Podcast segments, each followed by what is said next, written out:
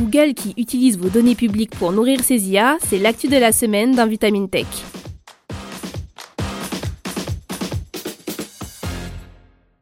On ne le présente plus, Google est le moteur de recherche le plus utilisé au monde. Partie intégrante du net, au fil des années, l'entreprise a su se diversifier et proposer de nombreux services, comme Google Translate, Google Maps, Google News et bien d'autres. Et dernièrement, c'est Bard, une intelligence artificielle similaire à ChatGPT, qui a fait son arrivée chez le géant de la tech. Sauf que voilà, pour aider son IA à se démarquer face à une concurrence redoutable, Google s'est récemment réservé le droit de l'entraîner en exploitant vos données publiques. Une annonce tout sauf anodine.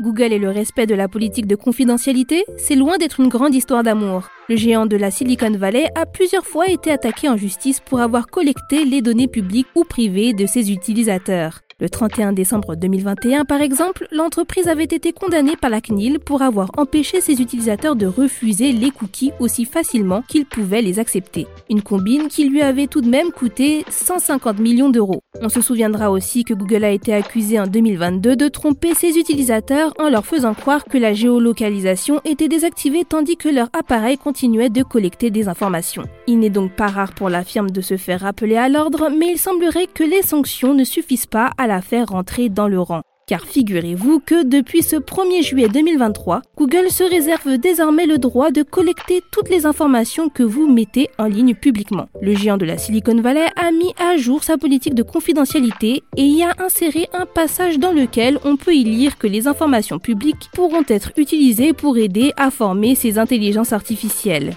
Si auparavant les entreprises avaient déclaré que les données seraient utilisées, je cite, pour les modèles de langage plutôt que pour les modèles d'IA, la nouvelle politique de Google ajoute dorénavant aux côtés de Google Translate, Bard et Cloud EA. Depuis le lancement de ChatGPT, le chatbot conversationnel d'OpenEA, il semble que pas un seul matin ne se passe sans qu'une nouvelle IA ne soit créée. D'après les estimations de Fortune Business Insight, le marché galopant de l'intelligence artificielle devrait s'élever à plus de 266 milliards de dollars d'ici 2027. Les grandes entreprises s'empressent donc de rejoindre le mouvement en développant leurs propres chatbots, comme Google avec Bard ou le géant chinois Baidu avec Ernie. Mais il ne suffit toutefois pas de créer un chatbot pour dominer le secteur. Les nombreuses hallucinations dont Bard a été victime depuis son lancement, de fausses informations entièrement fabriquées, démontrent que le chatbot a encore besoin d'entraînement avant d'être jugé pleinement opérationnel. Et pour cela, Google compte bien se mettre à profit le moindre morceau d'information publique sur lequel son IA peut se faire la dent.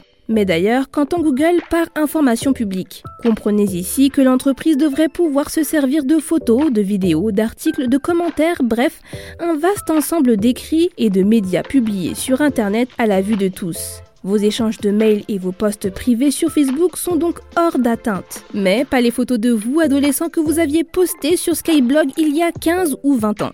Car non, Google n'a pas défini de limite de temps concernant les données qu'il peut collecter. Attention donc si certains de vos dossiers embarrassants traînent encore sur le net. Il est peut-être temps d'envisager un petit coup de propre.